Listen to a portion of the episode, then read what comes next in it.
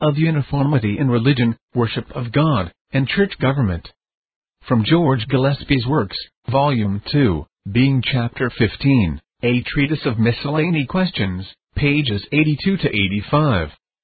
Summary of this section from the Table of Contents Why Luther declined a General Synod for Unity in Ceremonies. There is a great difference between the prelatical conformity and the presbyterial uniformity. This is branched out in seven particulars. Both nature and scripture give precedence for uniformity. The church in the Old Testament was very uniform both in the substantials and rituals of their worship. It was also prophesied to be under the New Testament, and commended and commanded in it. The church in the ancient times had a great uniformity.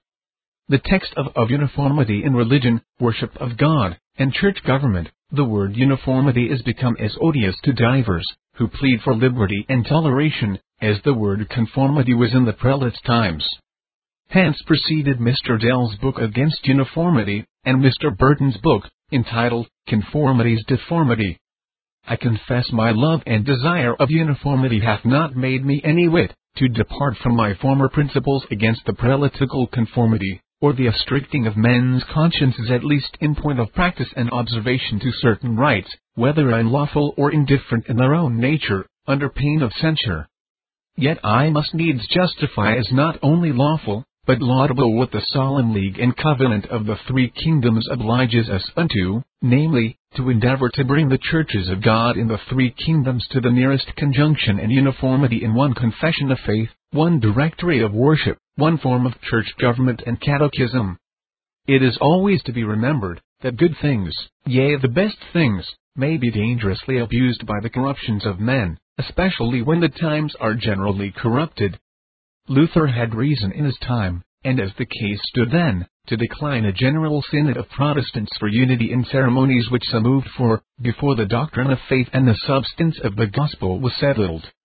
He said the name of synods and councils was almost as much suspected within as the name of free will, and that he would have the churches freely and voluntarily, to comply and conform in external rites, by following the best examples in these things, but by no means to be compelled to it, or snares prepared for the consciences of the weak.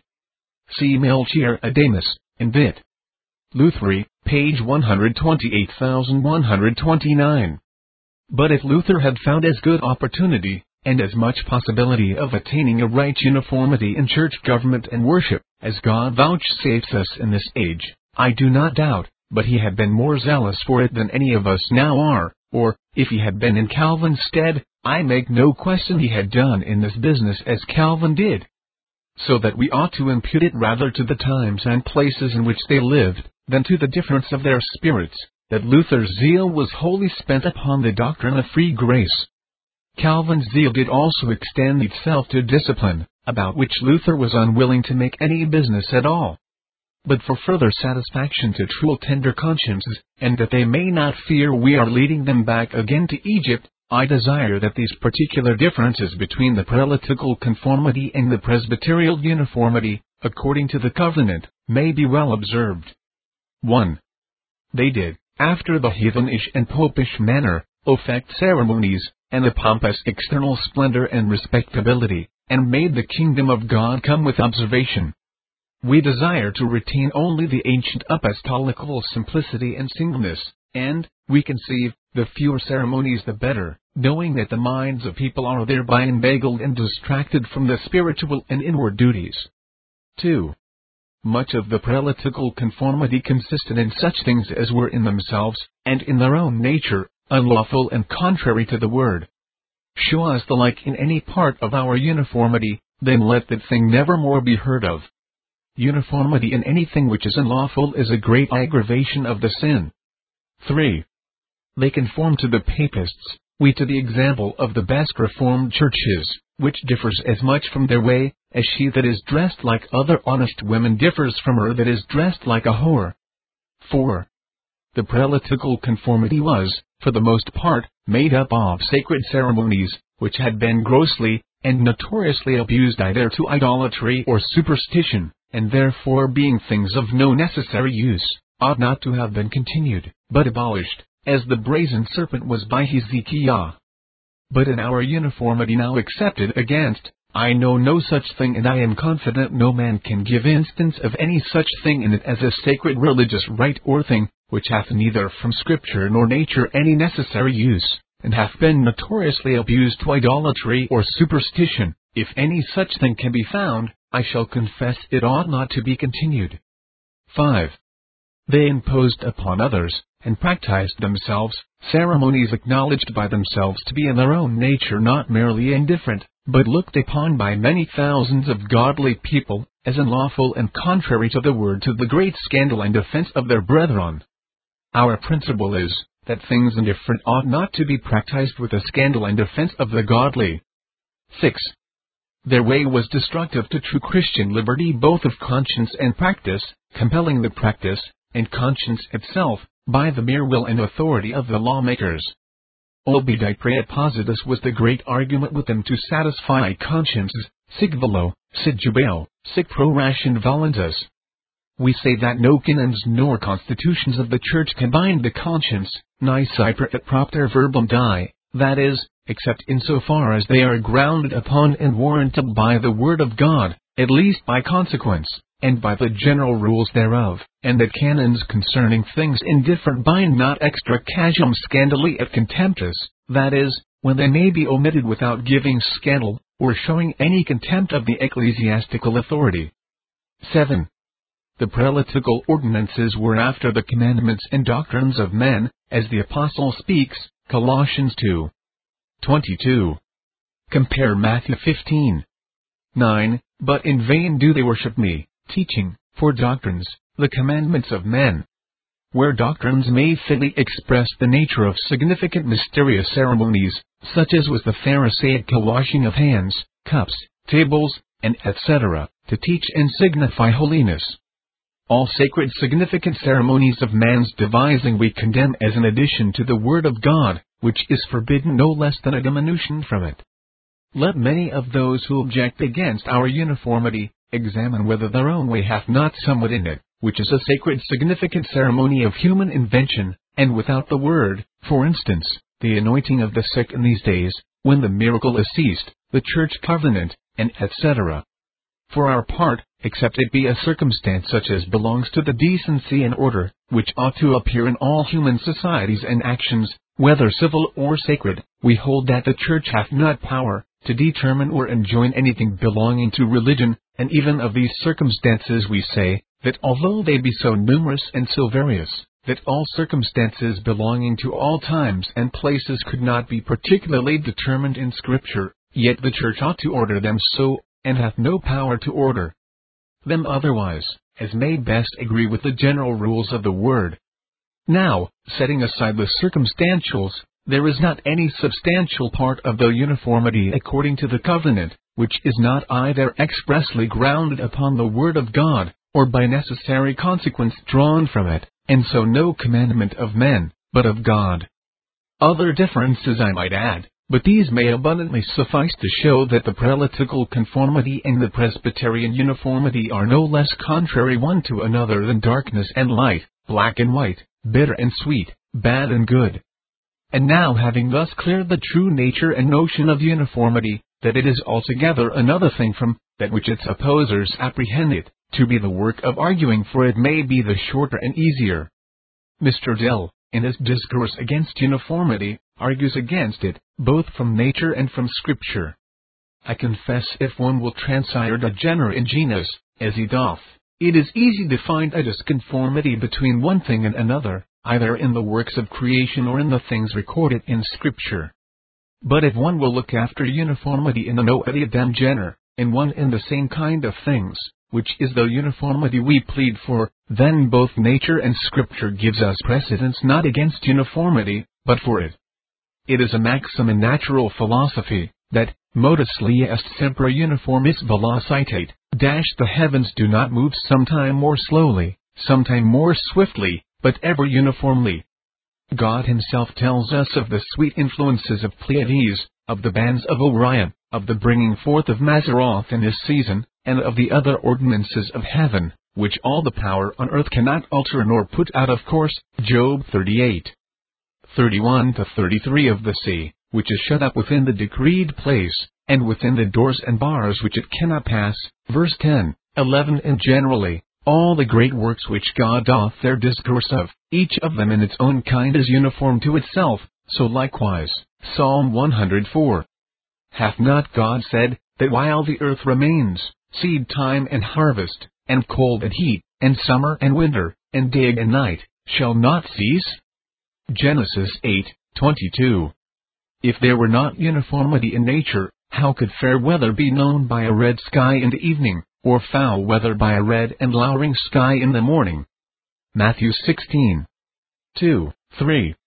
If there be not an uniformity in nature, why said Solomon, the thing that hath been, it is that which shall be, and that which is done, is that which shall be done, and there is no new thing under the sun. Ecclesiastes 1 9. Is it not a uniformity in nature that the stork in the heaven knows her appointed times, and the turtle, and the crane, and the swallow, observe the time of their coming? Jeremiah 8 7. Is not that uniformity in nature, John 4:35, there are yet four months, and then cometh harvest? As the apostle saith of the members of the body, which we think to be less honorable, upon these we bestow more abundant honor. 1 Corinthians 12.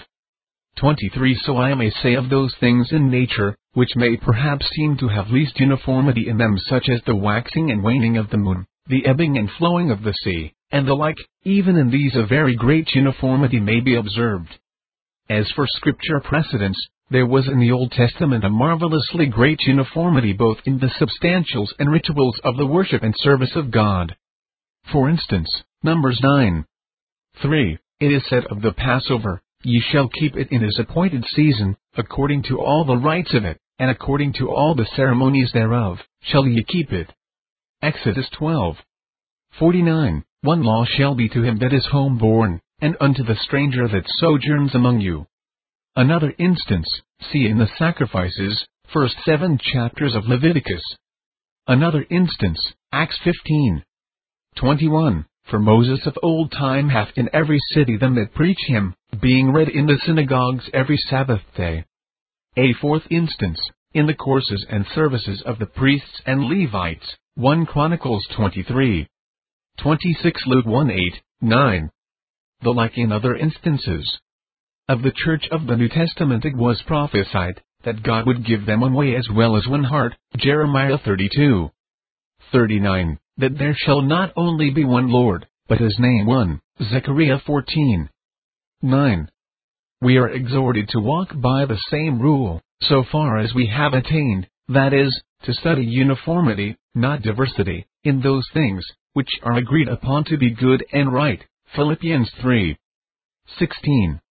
Doth not the apostle plainly intimate, and commend uniformity in the worship of God, 1 Corinthians 14. 27. If any man speak in an unknown tongue, let it be by two, or at the most by three, and that by course, and let one interpret. Verse 33. For God is not the author of confusion, but of peace, as in all churches of the saints. Verse 40. Let all things be done decently, and in order. He limits the prophets to that same number of two or three, even as he limits those that had the gift of tongues. Verse 29. And was it not a great uniformity, that he would have every man who prayed, or prophesied to have his head uncovered, and every woman covered? 1 Corinthians 11. Doth not the same apostle, besides the doctrine of faith and practical duties of a Christian life, deliver several canons to be observed in the ordination and admission of elders and deacons, concerning widows, concerning accusations, admonitions, censures, and other things belonging to church policy, as appeareth especially from the epistles to Timothy and Titus, and 1 Corinthians 16. 1, 2. He will have uniformity between the churches of Galatia and of Corinth in the very day of putting forth their charity. Now, concerning the collection for the saints, as I have given order to the churches of Galatia, even so do ye. Upon the first day of the week, let every one of you lay by him in store, and etc. In the ancient church, although there was not an uniformity in all particulars among all the churches, for instance, in the point of fasting, some fasting on the Sabbath, some not, some taking the Lord's Supper fasting, some after meals which differences in fasting gave occasion to the old rule, dissonantia jejuniae and dissolve consonantium fidei, although, likewise, there was a great difference between the custom of one church and another in the time and manner of celebrating the Lord's Supper, and in other particulars, as Augustine, Socrates, and the author of the tripartite history record unto us, yet the centurists, and other ecclesiastical historians, show us in every century a great uniformity in those ancient times, even in very many things belonging to church government and form of worship. Neither can any man doubt of the great uniformity in the ancient church.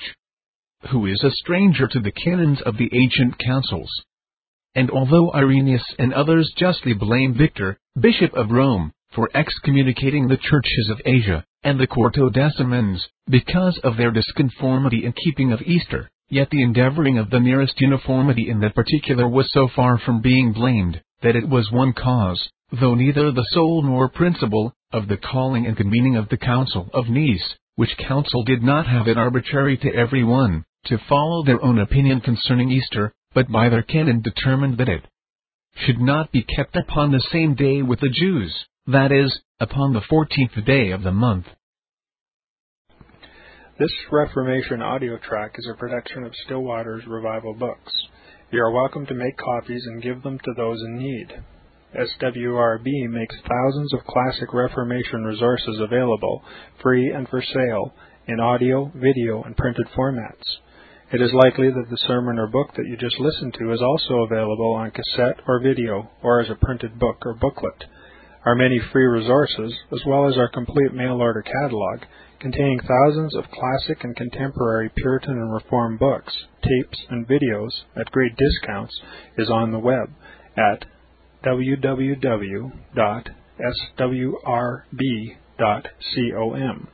We can also be reached by email at swrb at swrb.com, by phone at 780 450 3730, by fax at 780 468 1096, or by mail at 4710 37A Avenue, Edmonton, that's E D M O N T O N, Alberta, abbreviated capital A, capital B, Canada, T6L3T5.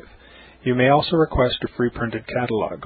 And remember that John Calvin, in defending the Reformation's regulative principle of worship, or what is sometimes called the scriptural law of worship, commenting on the words of God, which I commanded them not, neither came into my heart, from his commentary on Jeremiah 7:31, writes, God here cuts off from men every occasion for making evasions, since he condemns by this one phrase, I have not commanded them, whatever the Jews devised.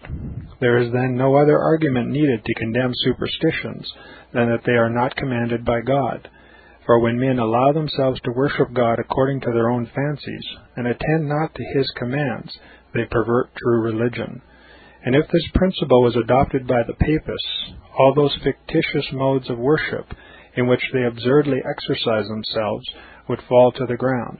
It is indeed a horrible thing for the papists to seek to discharge their duties towards God by performing their own superstitions.